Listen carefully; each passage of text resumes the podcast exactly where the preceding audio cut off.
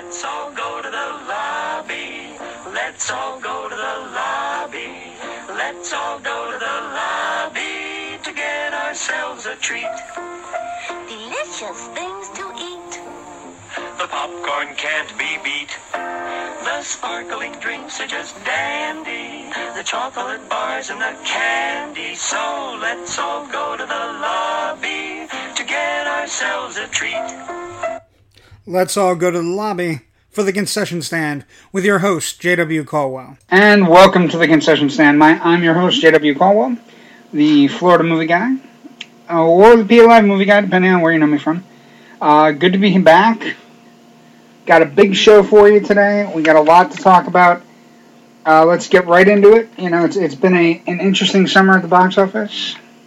This past weekend saw Suicide Squad drop 67%. It grossed 43.5 million, down from its 133.6, uh, which was the first weekend, which was a record, an August record that broke the Guardians of the Galaxy record of 94.3 million. Um, it kind of got dropped with that 67% dis- decline because of Sausage Party, uh, which is kind of one of the marvels of the summer. It grossed $34.3 million. Uh, Pete's Dragon grossed 21.5, but the most of the press this weekend is focused on Sausage Party, which is basically doing it as an original R-rated, Pixar-ish looking comedy, um, you know, about food talking and doing all kinds of revolting things, and you know, heavy R-rated comedy. Um, and they did it with a unique marketing strategy, 50% digital. So they were working wholeheartedly with tweeting and Instagram and Facebook and all the different ways to do it, um, which is the opposite of what's been happening with most of the marketing for the summer. So, Sausage Party is a big is a big hit. It did very well, and it's it's also part of a, a kind of a dark side of Hollywood story this week that just came out, and it's been an interesting week for Hollywood studios, and we'll get to what's going on with Warner Brothers later, a little bit later, uh, but which is also huge news. But basically, there's a huge article going around, and basically information going around. Sausage Party was made on a shoestring budget for an animated movie, and uh, you know, obviously bringing back huge return for its its company Annapurna uh, that produced it, and Nitrogen Animation Studios. But basically, a bunch of letters have come out and different websites uh, where people have complained about how the animators were treated by the directors of the film. Um, basically, you know, forcing overtime, giving away work when overtime was not was not done, or not allowing their animators lunch breaks or dinner breaks or any kind of breaks whatsoever in order to get the movie in on budget and in on time. So you have this weird dynamic where the artists were, you know, produced a big budget movie on a shoestring budget that's grossed a ton of money for its company, but all of a sudden you look up and, and all of a sudden it's this story about how Hollywood is treating its artists, or in this case, and, and to be honest, animators, visual effects artists, and, and people like that are kind of a, treated a step lower, even though they, they're providing a bulk of our entertainment right now. So you have this great story about Nitrogen Animation Studios not paying overtime, keeping the budget low, not being fed. Now, it should it should also be noted that Annapurna, who is the producer of the film, basically when they found out about the overtime uh, rules and about the feedings and about lunch and dinner breaks, basically made Nitrogen Studios do that. But it's still it's kind of a dark place, and and it follows on the heels of a giant letter that was released uh, about Warner Brothers Studios, which is the studio behind Suicide Squad and Batman vs Superman and a lot of big budget movies. It's one of the preeminent studios in Hollywood. Uh, Gracie Law, great name by the way, great moniker for whoever the whistleblower is, wrote a letter and basically a, a letter that sat on the shelf for a year, hoping that Suicide Squad would be better than it is. And we'll talk about that later too. Um, and basically, you know, this letter stated that Warner Brothers has has blamed marketing departments, blamed IT people, blamed all the people except for the artists making their movies for their recent slate of big budget, hugely expensive turkeys, movies that just didn't land. The, the prime you know, movie among them is Batman vs Superman. There's no way a movie with Batman vs Superman should only gross 800 million dollars.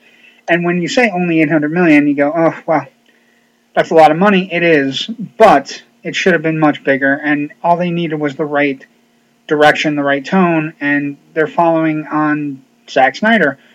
And now we have Suicide Squad, which is in the same boat uh, as Batman vs Superman, um, except Suicide Squad is done by a lesser gilded director, David Ayer. So you have a movie that's kind of a mismatch. It's it's put together. It's and at one point there were competing versions of the, of the movie. So um, and it's really visible on screen.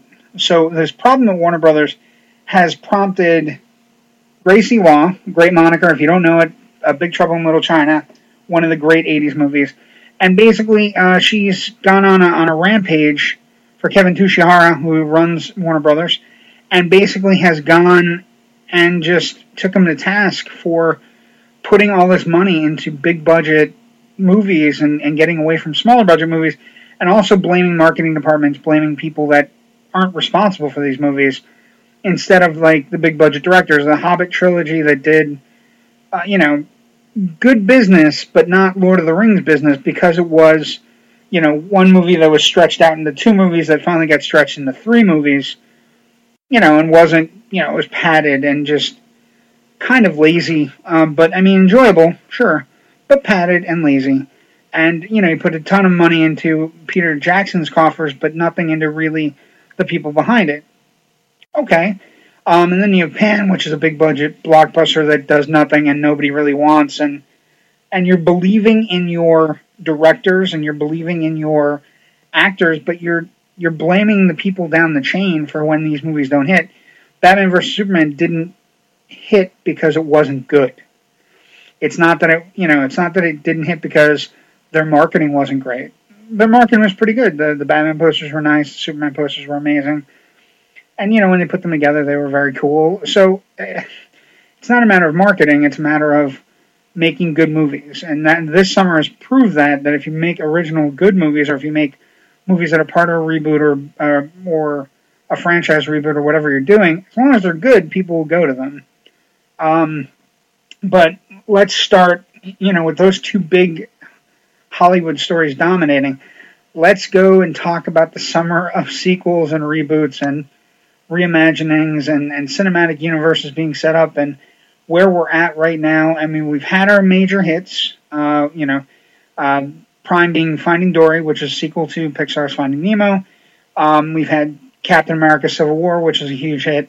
Uh, and The Secret Life of Pets, which is from the studio that brought you Minions, basically dominating the box office. And we've had, you know, very big movies that have kind of, flo- you know, floated away. Um, you know, and then franchises that kind of are okay. So, uh, recent Star Trek movie, very good. Um, Ghostbusters, I enjoyed it, but it's it wasn't everybody's cup of tea, and it didn't hit the way they needed it to hit. So we may not get a sequel to that. Uh, so it's been an interesting summer.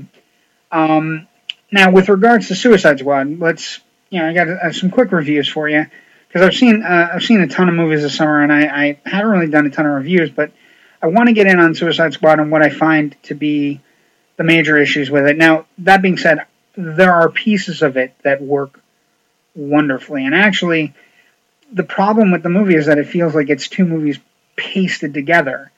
And, you know, apparently they were dueling edits of the film. One was an edit that Ayer wanted that was a little bit darker, which would tie in with all the tone that's going on in the DC cinematic universe that is going to need to drastically change for them to make money aside from DC fans. Um, and basically, and another version which was was done by an actual uh, trailer company, a company that edits together trailers. So they, they Warner Brothers gave the studio that does trailer uh, trailer park um, basically a full cut on one of their edits of the film, and they tested both of them, and then they they basically took the good pieces from each of them and mashed them together. And what you get when you go and plunk down your money to see Suicide Squad is you get pieces of things that work. Uh, Deadshot works. Batman works in the movie. Um, spoiler alert: Batman shows up. The places where another superhero shows up. Spoiler alert: Flash also work. Um, it's smaller, but Batman does show up. Batman works. Uh, Deadshot works. His backstory works, although he is a little. I, I would agree with the criticism that he's a little too sympathetic. But when you put Will Smith in that role, you have to assume that his natural charisma as an actor might come out. So I think they were going for that. I think they were going for a Deadpool that's kind of in the gray area, but a charming, charismatic, you know, killer. and they got it. Um, Harley Quinn works because Margot Robbie, Robbie um, is very good in the role. Um, Leto isn't in the movie enough to actually warrant. You know, I don't know how his Joker's actually going to be when we get a full movie with him, if we ever get a full movie with him. He's had a, a fight going on with Warner Brothers since the movie dropped because he feels like all his scenes were cut. Um, the Joker's only in the movie about 10 minutes, so everybody going and looking for the Joker is going to be uh, incredibly disappointed. Um, the first half of the movie works really well, but it's an, essentially a very long setup to a um, uh, a cons on a mission movie. So basically, it's like an opening, say, of a Dirty Dozen, where you get the backstories of each of the guys, and they're going to go on a mission, and and that's what it is. It's done in a high gloss, you know, tone with lots of lots of uh, very singable music and very you know memorable music. Uh, you know, like Ballroom Blitz and, and different things and basically it's it's done in a quick edit style that's you know that's very um, as if an ADD person got control of an edit bay. And you know, there's graphics and there's you know, it's very it's very quick. Some people get short shrift, other people uh, get longer bios. Uh, you know, Deadshot gets a long one, Harley gets a long one, obviously, because uh, most of the bulk of the movie is built around her. And Diablo gets a, a, a decent story arc as well. Um, others don't. Uh, Killer Croc doesn't really get any kind of an intro of how he got the way he is, or you know, he has a couple scenes with guards. Um, let's not even talk about Slipknot and and you know he gets next to nothing, which you know, considering he's uh, one of the major villains, is fine. Captain Boomerang gets a brief intro, and then you know he's he's hit or miss throughout the rest of the movie, but his character has one, you know, is a good thing. And the other one that gets the major portion of it is the Enchantress with Rick Flag, uh, because basically the whole movie is based off of her. Um, she's not only, you know, spoiler part of the Suicide Squad, she's, you know, the main opponent of the Suicide Squad in the film. And uh, another person that gets a decent amount of time is Amanda Waller uh, Viola Davis, who is tremendous. Uh, my, Amanda Waller needs to be a villain in in, a, in something else, or she needs to be someone that you know heroes tangle with at some point. Uh, so you have a, a, great bringing together of all the pieces, and then they're going on a mission to a small city that's under attack. The small city's under attack already. And, you know, midway through, it becomes, you know, whether or not they're going to bolt, whether or not they're going to do this and it meanders. Although you have the star power of Robbie and the star power of Will Smith holding it together, Joel Kinnaman's kind of he kind of blends into the background as Rick Flag. Scott Eastwood's in it, but he doesn't have a major role. Although there were rumors that he was a major character, but he's not. Um, and it, it all kind of blends together. You're waiting for the next glimpse of the Joker. You're waiting for the next glimpse of Batman, um, and then you're already there. And at some point, they decide that they're going to have nameless, faceless kind of blobs of humanity that are turned by the enchantress, and they it allows us to have gunfire and kill things without actually killing people because they're no longer people. So they're people she's turned into these gelatinous kind of monsters, and you know the Suicide Squad can, you know, fight them and do whatever. Uh, you know, the crux of the movie is them moving from place to place in a video game like fashion achieving goal set points.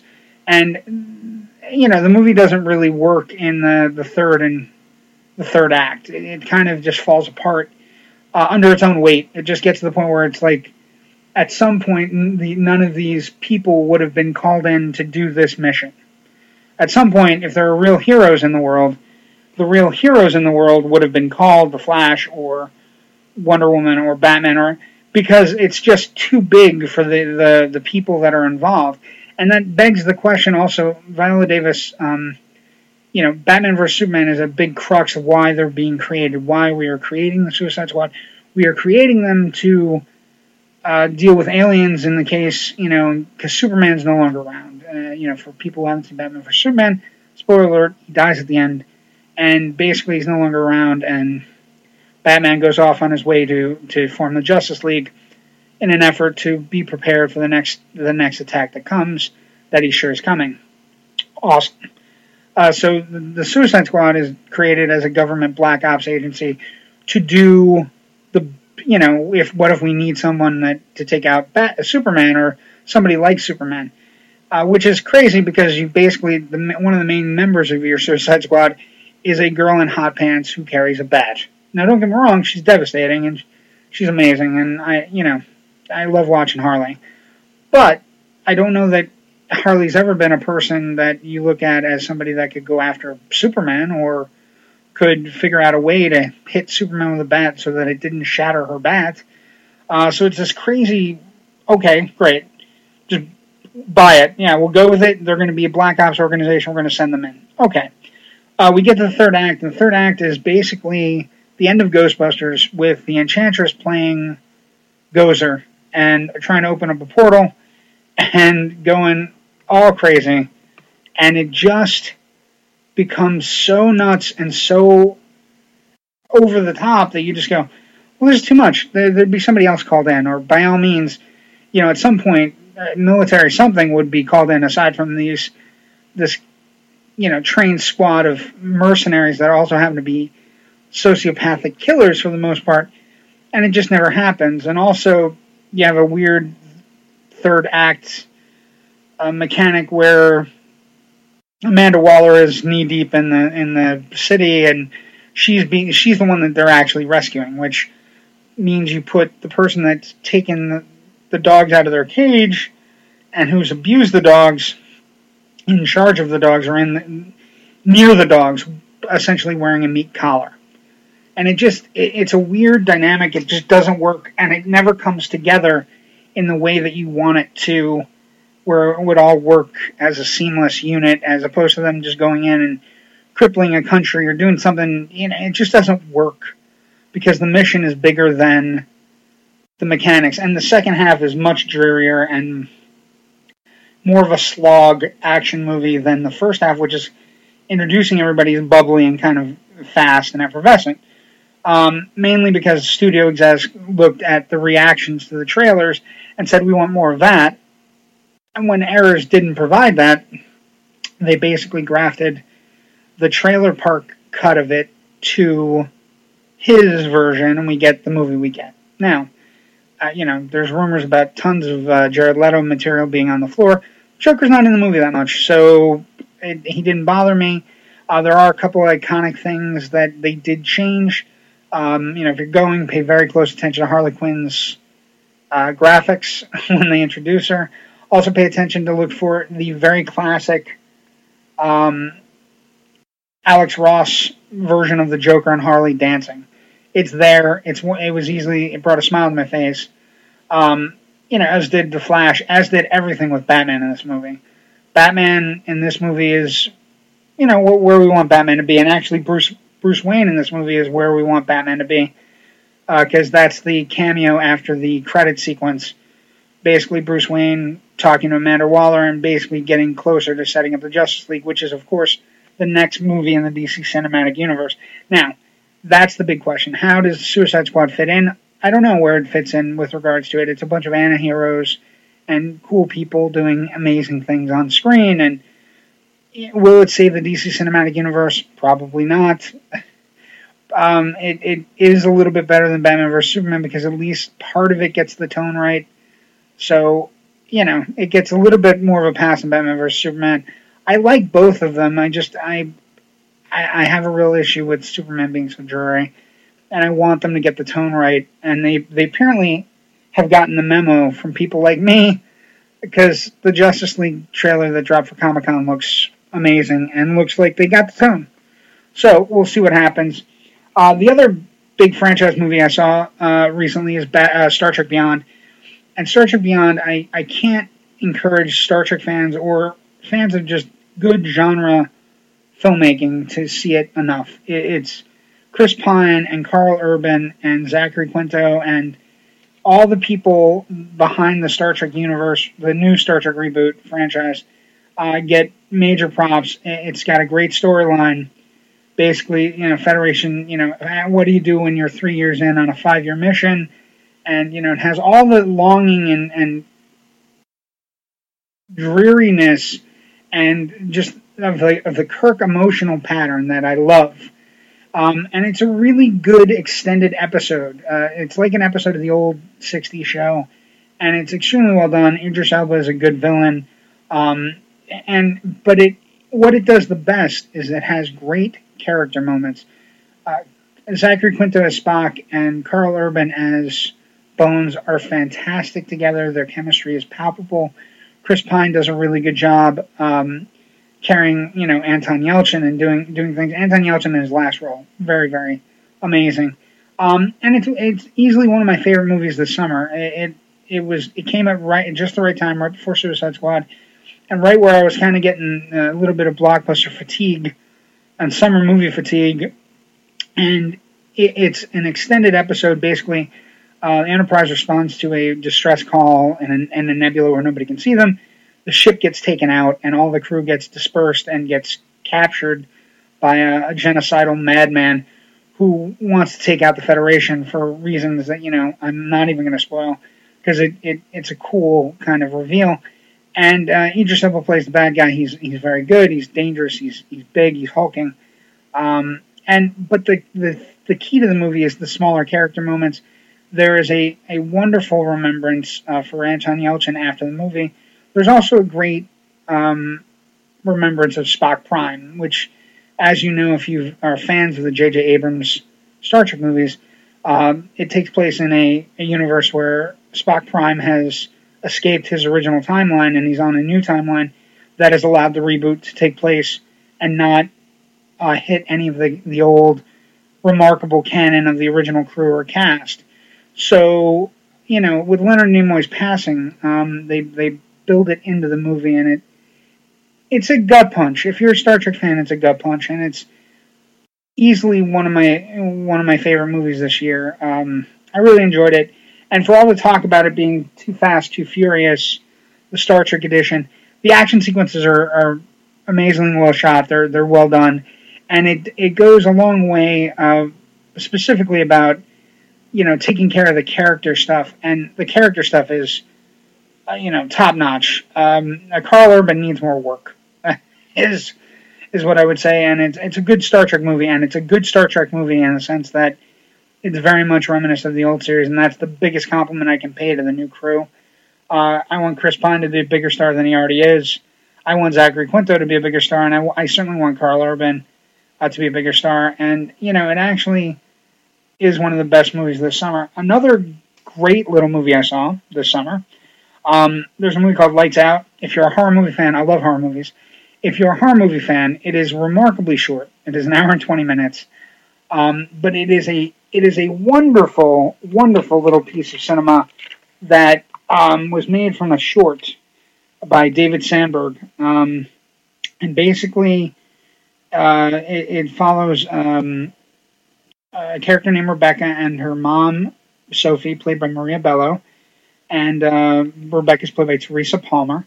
And basically follows a, a girl who's had trouble with her mom and her little brother who are they're seeing um, something in the dark. So basically, uh, in the dark, somebody's standing there, but when the light goes on, it's gone.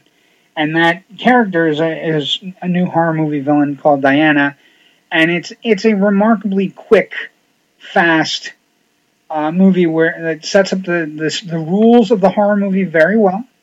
It uh, you know basically lights are on, Diana cannot be there. Lights are off, you're on your own and you could be in a lot of trouble. And, you know, it doesn't have a high body count. Um, it's PG 13 rated, but it's got a, a, a, lot of good jump scares and a lot of creepy, you know, things going on. Is it as good as The Conjuring 2? Is it as good as The Conjuring? No. But it is a remarkably well done little horror film, hour and 20 minutes, in and out, very, fa- very fast, very done. Um, and I think it, it starts a new franchise, possibly, maybe.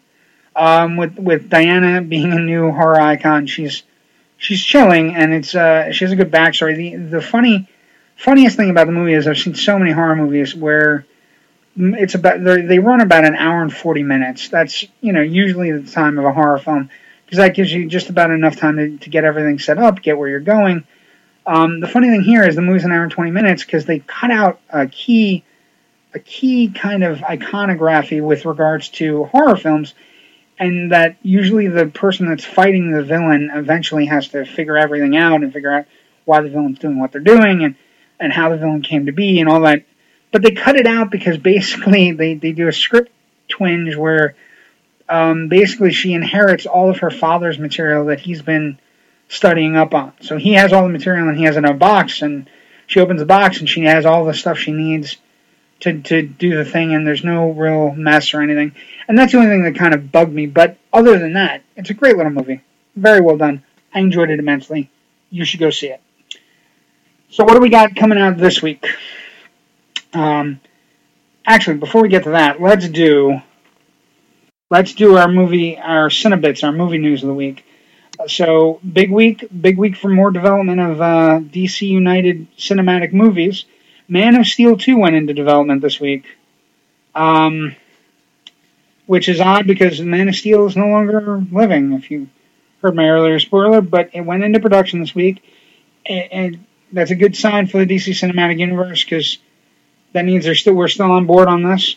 Um, another big franchise that's coming back is Friday the 13th, and Breck Eisner is a very underrated director who did a movie called The Crazies and he is now in charge of Jason Voorhees and his considerable machete skills uh, for a Friday the Thirteenth movie that they're they're actually working on right now. They had toyed with an idea of doing a found footage Friday the Thirteenth movie, but we've gotten away from that. We're going back to traditional Friday the Thirteenth values. Breck Eisner is a great choice. Uh, the Crazies, which is a remake of a '70s Romero movie, should definitely check out The Crazies um, if you haven't seen it. Um, it's got Timothy Olyphant in it. It's a really well done little movie about a town uh, that's getting poisoned. Uh, very well done. Um, big ca- big news this week that the the the title for Bad Boys Three, the third Bad Boys movie coming out with Will Smith and Martin Lawrence, it is now Bad Boys for Life, which is perfect if you think about it, because everything should be Bad Boys for Life. Um, and Pete's Dragon, we talked about earlier, uh, the director David Lowery has done such a good job with Pete's Dragon that Disney has given him the keys to a Ferrari, speaking, you know, wise. Uh, they are giving him a live action version of the Disney animated movie Peter Pan. So one of the things that, that's going on in Hollywood right now, Disney uh, has own, owns so many important things, but the main thing they own is the is the keys to do anime or live action versions of their animated movies. So Peter Pan is next after Beauty and the Beast, apparently. And actually, they just also announced that Lin Manuel Miranda of Hamilton fame is about to do The Little Mermaid. So, uh, you know, it's it's licensed print money. Disney owns that, the keys to that foreboding castle. They own Pixar, which is going strong all these years. They own Marvel and they own Star Wars. So good luck trying to make more money than, than Disney. It's just not going to work. Um, but that's some good news, some things that came out this week. And uh, Cinebits, the news for movies that you can love to love. Um, what else we got? Uh, some other major news, and it's more, uh, again, reboots. Reboot mania, reboot heavy mania.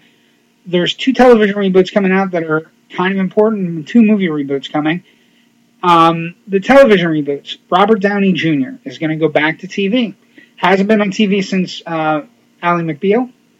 So we're going to see he's going to work with Nic Pizzolatto, uh, of course, of True Detective for HBO. And what is he going to bring to HBO? What is he going to reboot for HBO? Perry Mason. So he's going to go back to the books that inspired the Ray Burr, Raymond Burr classic television show and he's going to bring Perry Mason back to HBO, which means it'll be a little bit darker, a little bit seedier maybe. And you got Robert Downey Jr. working with Nic Pizzolatto, who I, I like very much. Although second season True Detective isn't as good as the first season, but when is a sequel ever as good? Um, actually, Lethal Weapon 2 Superman 2, but moving on. Uh, John Krasinski, uh, fresh off of 13 Hours, uh, is actually also just signed up to do Jack Ryan, Jack Ryan show series for Amazon, which is a huge turn for his career. I think it's a good choice.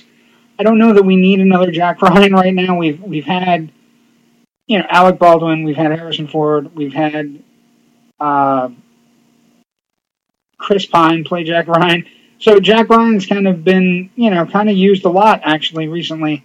Um, so we'll have to see what happens there. But John Krasinski is a good choice. Um, you know, since The Office, I've always felt he deserved more work. The two other major reboots coming from that were announced this week, because everything in Hollywood is a reboot, like we, we had talked about, the idea that, you know, basically Hollywood right now, actually, we didn't talk about it that much. So let's talk about it. Hollywood right now is, is in a, a funk. Sausage Party is an original anim, um, anime movie that does $34 million. People want to see original. Everybody wants to see original.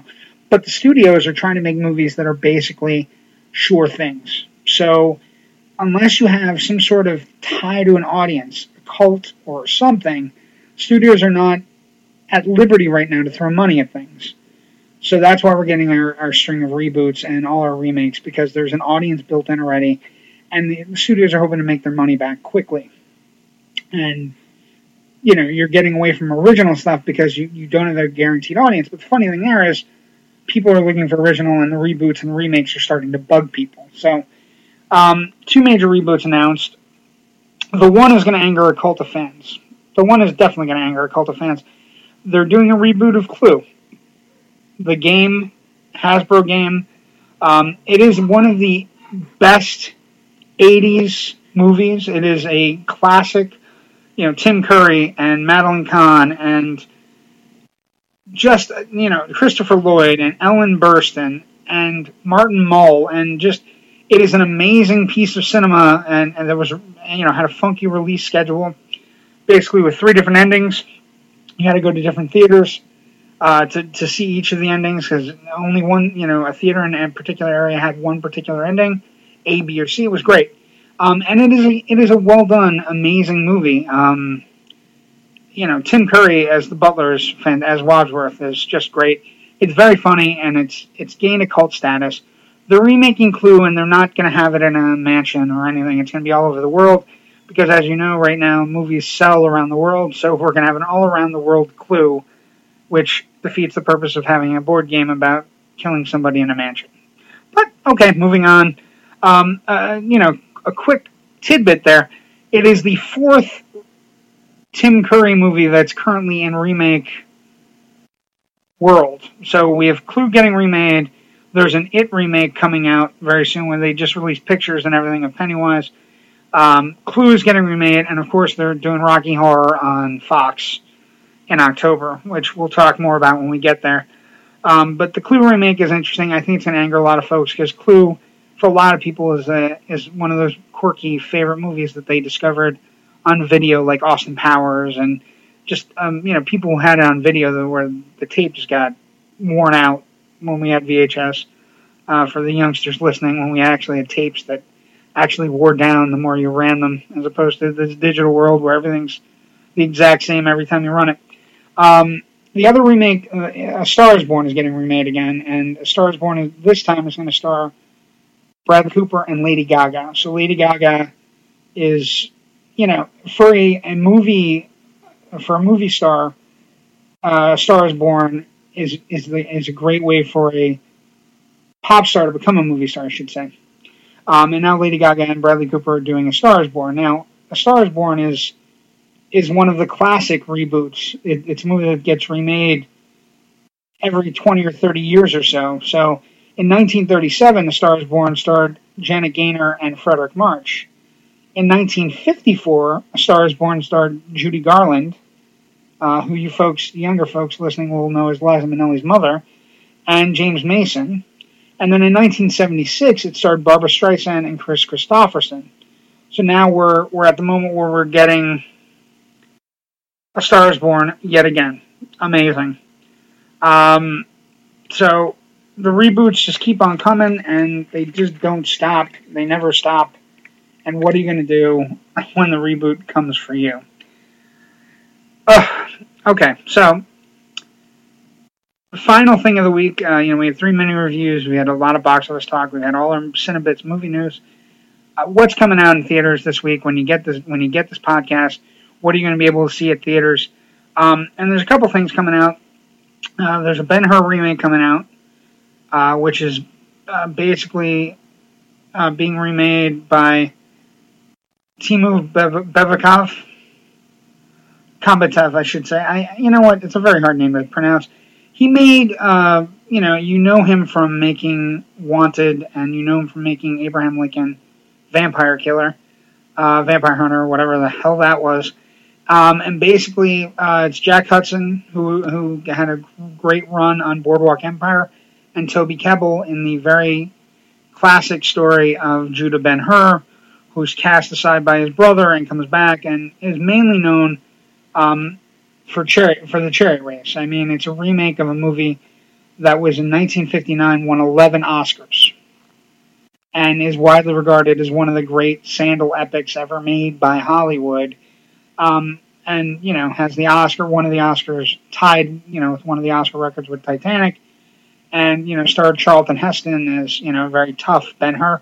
But the chariot sequences, you can look at the chariot sequence as one of the guiding forces in creating modern action cinema. It is, it is still bar none excellence with anything you can see on put on film today.